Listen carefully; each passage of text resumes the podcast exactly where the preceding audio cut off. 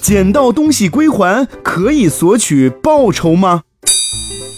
平时丢了钱包，谁都会急得不得了，不仅仅是因为钱包里面有钱，更因为里面有很多东西补办起来很麻烦，比如说银行卡、信用卡、优惠卡、身份证等等等等等等，办起来都很麻烦。Oh no！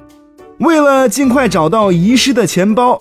很多人都会选择悬赏寻物，可是虽说是悬赏寻物，但有些人却在蒙骗人。等人家拿来东西，便对赏金之事百般推脱。那么，拾到东西归还，是否可以向失主索取报酬呢？我国物权法规定。失主从拾得人手中领取遗失物时，应向拾得人或者有关部门支付因保管遗失物而支出的必要费用。失主悬赏寻找遗失物时，在领取遗失物时，应当按承诺履行义务。